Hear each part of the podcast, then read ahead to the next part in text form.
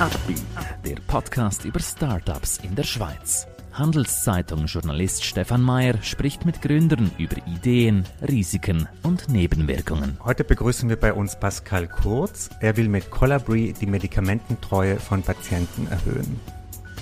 Sie wollen selber eine Firma gründen? Warum nicht? Dafür brauchen Sie aber starke Partner. Einer davon ist die Credit Suisse. Mehr Informationen unter credit-swiss.com/Unternehmer. Herzlich willkommen, Pascal Kurz. Er ist der Gründer von Colabri. Herzlich willkommen, besten Dank. Pascal, erzähl uns doch am Anfang so ein bisschen, wer seid ihr, wo seid ihr zu Hause, was ist euer Business? Mhm.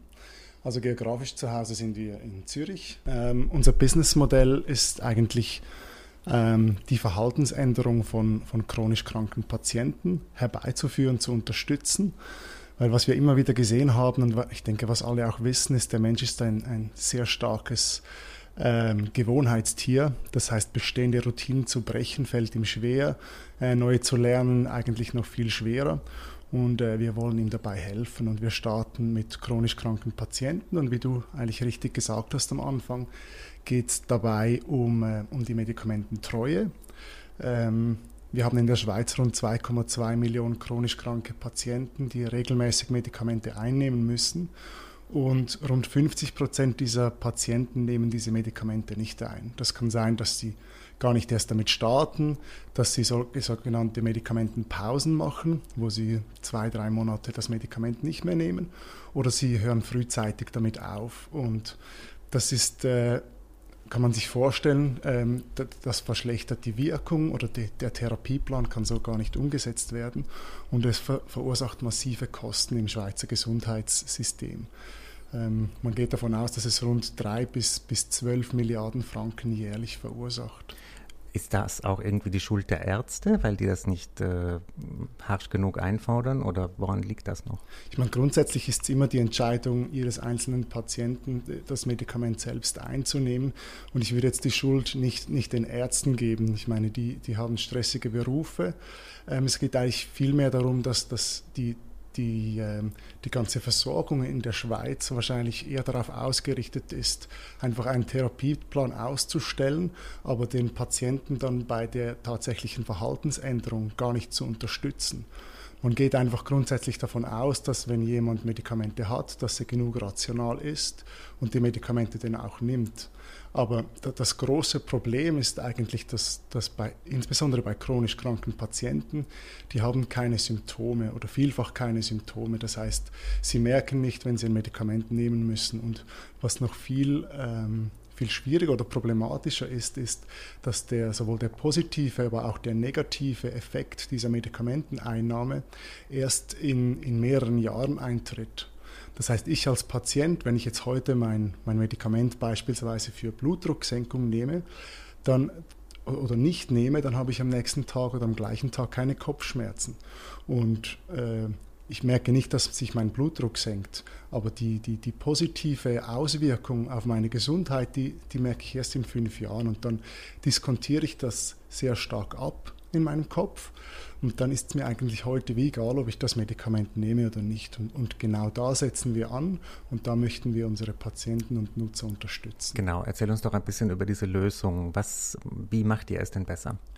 Ähm, genau, was, was, wir eigentlich nicht sind, ist also eine reine äh, äh, Reminder-Applikation, die den Patienten einfach darauf hinweist, dass er äh, das Medikament einnehmen muss, weil das führt nicht zu einer Verhaltensänderung. Wo wir stark sind, ist eigentlich äh, im Herausfinden oder zu wissen, was uns motiviert, wie wir unsere Verhaltensänderungen äh, herbeiführen können und unsere Muster ändern. Und was wir tun, ist, wir bieten dem Patienten sogenannte Instant Gratifications an. Das heißt, ähm, wir wie ich vorhin gesagt habe, dieser zukünftige Effekt, der wird sehr stark diskontiert und wir, wir versuchen das zu überbrücken und geben ihm heute ähm, falls er möchte, zum Beispiel ein digitales High Five oder falls er Großvater ist, von seinem Enkel eine coole und motivierende Videobotschaft, wie gut er sich jetzt verhalten hat, wie, wie stolz der Enkel ist, ähm, dass, der, dass der Opa alles tut, um eine bessere Gesundheit zu, zu haben.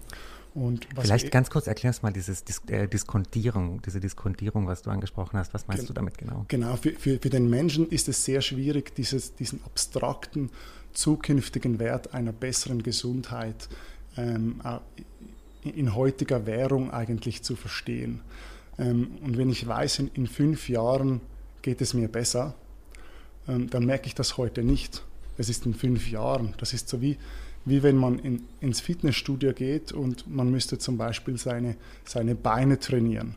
Die Beine, das ist ein Muskel, der ähm, zumindest bei mir, ähm, ich sehe den Erfolg da nicht. Und deshalb bin ich eine Person, die, äh, die den Leg Day halt skippt, oder? Aber wenn es um den Bizeps geht, da sieht man sofort, dass etwas zunimmt und das motiviert mich ähm, und ich mache dann dieses Training viel häufiger. Und genau das ist bei, bei vielen Menschen ist, äh, ist das, das genau gleiche mit, äh, mit dem Therapieplan. Alles, was in Zukunft liegt, das hat für mich heute praktisch keinen Wert.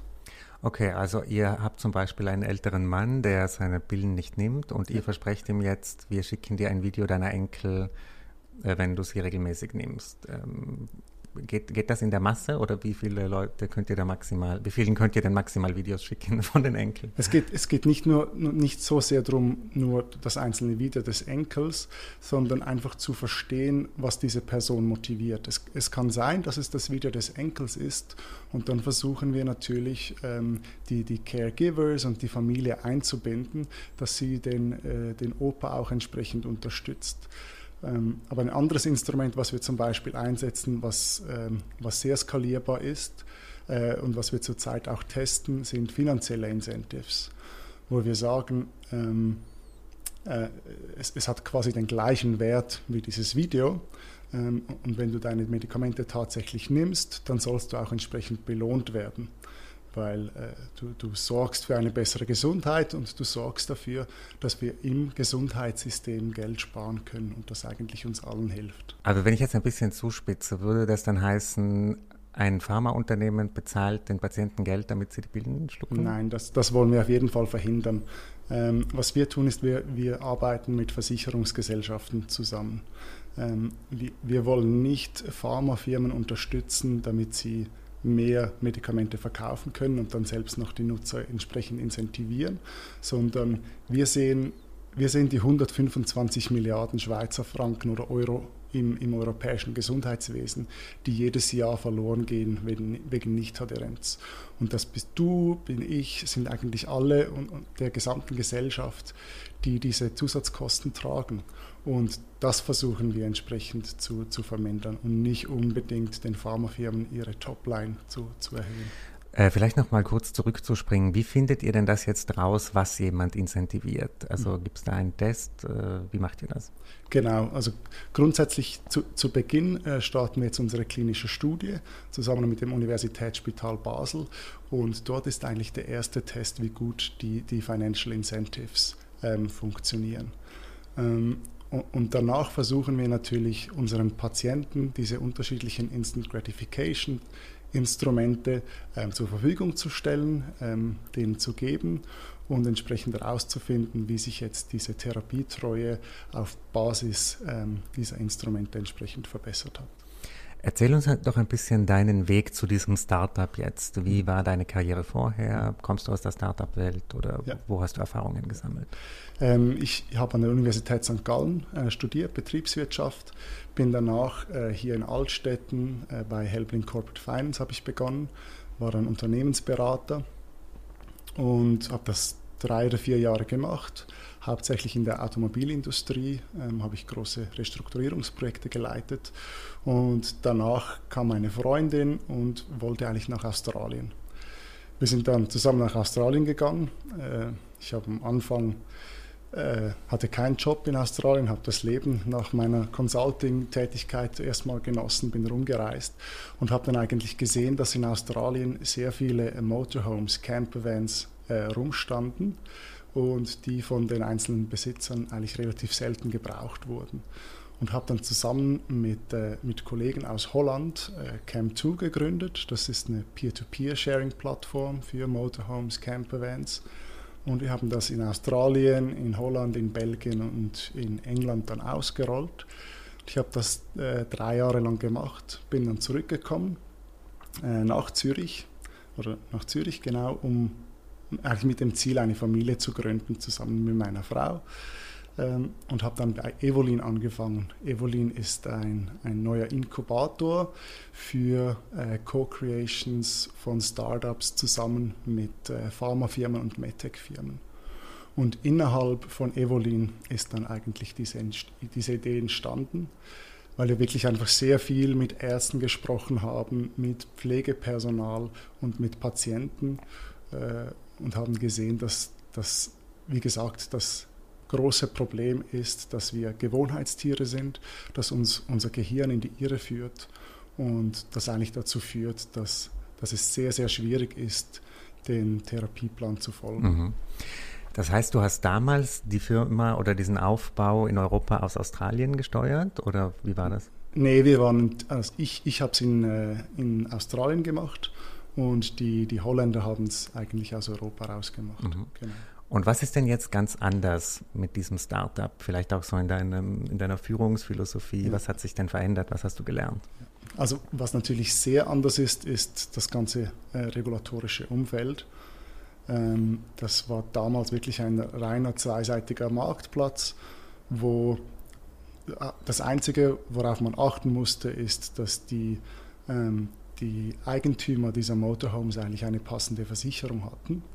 Äh, und hier bei dem Startup ist es so, wir, wir sind im Graubereich eines Medical Devices, das heißt, wir müssen da immer aufpassen, welche Claims wir machen. Ähm, es ist auch unsere, auf unserer Roadmap zu einem Medical Device zu werden.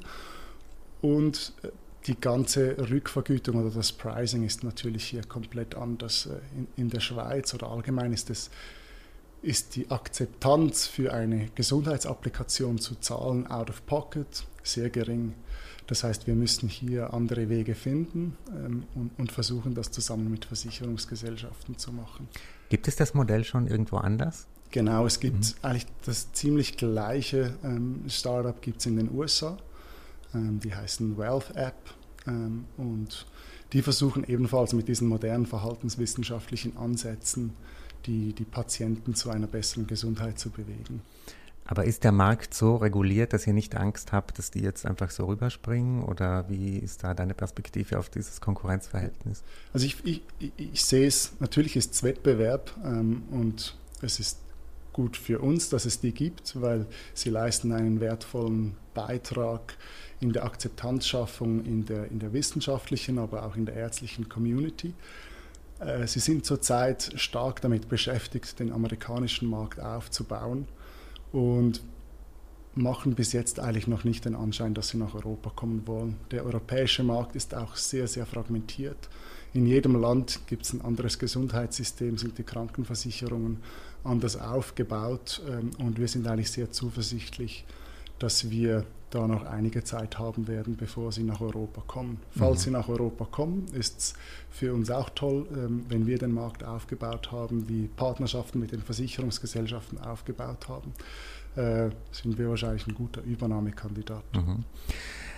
Da wären wir auch schon bei dem Ziel in fünf Jahren vielleicht. Vielleicht seid ihr da Teil von diesem amerikanischen Startup. Mhm. Wie macht ihr das jetzt mit der Finanzierung? Ähm, seid ihr offen für Investoren? Seid ihr komplett durchfinanziert? Mhm. Bist du selber investiert? Wie kann, skizzier uns da mal ein bisschen was. Ich bin, ich bin selbst ähm, investiert in diesem Startup, weil ich einfach, weil ich daran glaube.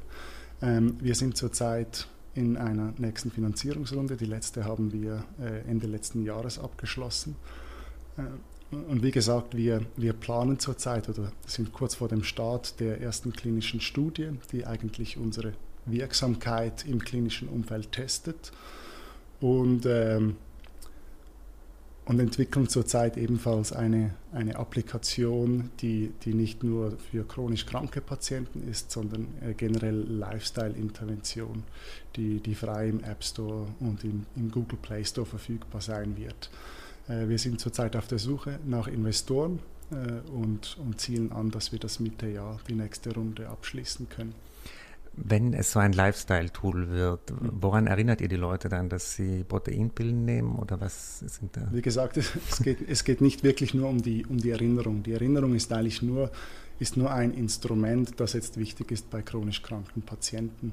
Ähm, wie ich am Anfang gesagt habe, unser Produkt ist eigentlich die Verhaltensänderung. Ich weiß nicht, vielleicht hast du selbst in deinem Leben schon gemerkt, es gibt immer wieder, ähm, immer wieder stehst du vor einer Veränderung und du hast allenfalls Mühe, die, diese neue, dieses neue Verhaltensmuster zu lernen. Wo wir jetzt ansetzen, ist, äh, wir sehen, dass Menschen mehr Schlaf brauchen, mehr Schlaf wollen.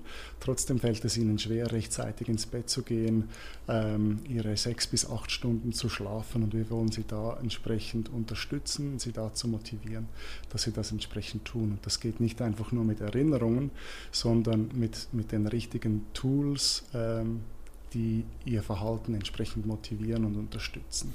Etwas anderes ist zum Beispiel, ähm, sind junge Leute, die, die viel zu viel Screentime haben. Ich, ich kam jetzt mit, mit der Tram daher und habe gesehen, dass die meisten Leute einfach nur auf das Handy gucken, im Facebook unterwegs sind oder Instagram. Und sie wollen wahrscheinlich davon ein bisschen wegkommen äh, und wir helfen sie da entsprechend das, das zu erreichen. Woher kommt denn deine Affinität zu diesen verhaltenspsychologischen Themen? Du hast Betriebswirtschaft studiert, war das da ein Schwerpunkt oder woher kommt dieses Interesse? Ja, das, das Interesse kam eigentlich, weil ich einfach gesehen habe, dass die, dass die jetzigen Instrumente, ähm, die, die darauf zielen, diese, diese Therapietreue zu erhöhen, dass die einfach nicht funktionieren.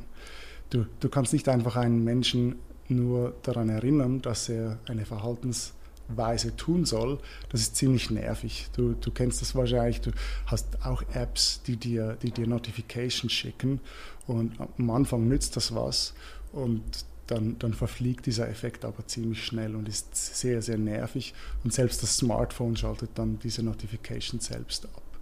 Und ich habe dann einfach geguckt, was, was, was, unterstützt uns denn bei der Verhaltensänderung? Habe mich da habe mich reingelesen. Es gibt dieses super coole Buch von, äh, von Kahnemann, ähm, die, die zusammen Tversky und Kahnemann eigentlich diese, diese ganzen kognitiven Verzerrungen, die unser, äh, unser rationales Tun, unser Handeln eigentlich ähm, be beeinschränken, ähm, habe mich da entsprechend informiert. Wir haben jetzt auch mittlerweile eine, eine Co-Founderin, die Dr. Anjali Raja Beharel, die Verhaltenswissenschaften studiert hat hier an der Universität Zürich und in Toronto und die unterstützt uns da maßgeblich bei der Entwicklung dieser Intervention.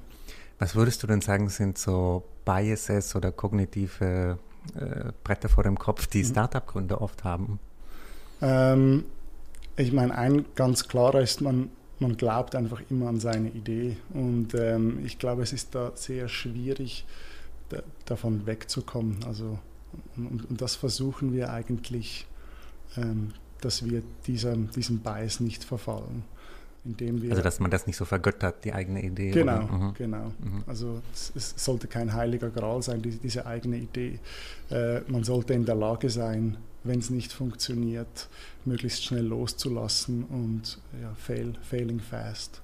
Mhm. Ich glaube, das ist die, wahrscheinlich die, der größte Bias, den, den viele Startup-Gründer verfallen. Und gibt es vielleicht auch so eine positiven, positive Macke oder positive Bias, der, der viele Gründer unterliegen? Ich meine, es ist, natürlich, es ist natürlich auch wichtig, oder? Ich meine, wenn du einfach gar nicht an deine Idee glaubst und ständig zweifelst, hast du wahrscheinlich auch nicht diesen Drive, da einfach äh, voranzugehen. Und ich meine, äh, es gibt so viele Probleme, so viele Baustellen äh, und da muss man zum Teil einfach nur den, den Kopf runterhalten und, und durchrennen, wenn man erfolgreich sein will. Mhm, ja. mhm. Ist das dein Erfolgsrezept auch? Irgendwie Kopf drunter halten und durchrennen oder wie würdest du dein wie soll ich sagen, wie bringst du dich durch den Tag, auch so durch Homeoffice-Tage, wo die Motivation vielleicht nicht so hoch ist? Ja. Ich meine, jetzt bei, beim Homeoffice hilft mir mein kleiner Sohn ähm, sehr stark, der, der mich einfach motiviert. Ich meine, der ist, noch, der ist 19 Monate, aber einfach nur die Möglichkeit, ihn ein bisschen mehr zu, zu sehen, ähm, hilft da sehr stark. Und ich, ich würde schon sagen, dass ich, wenn ich mir ein Ziel setze, versuche ich das entsprechend zu erreichen und ich möchte, möchte eigentlich nicht scheitern. Ähm, und bin aber sehr froh, dass wir innerhalb von Evolin und auch innerhalb in unserem Startup-Team eigentlich eine sehr offene Kultur haben, sehr transparent sind und wenn irgendjemand eine Idee hat, wo wir wissen, das funktioniert einfach nicht, haben wir auch nicht, sind wir nicht scheu, das entsprechend zu sagen. Also. Mhm. Pascal, das klingt sehr reflektiert und mit deinen psychologischen Tricks, glaube ich, bist du auf einem guten Weg ähm, Richtung Erfolg. Ähm, danke für deinen Besuch heute bei uns. Besten und Dank. ja. Ein Podcast der Handelszeitung.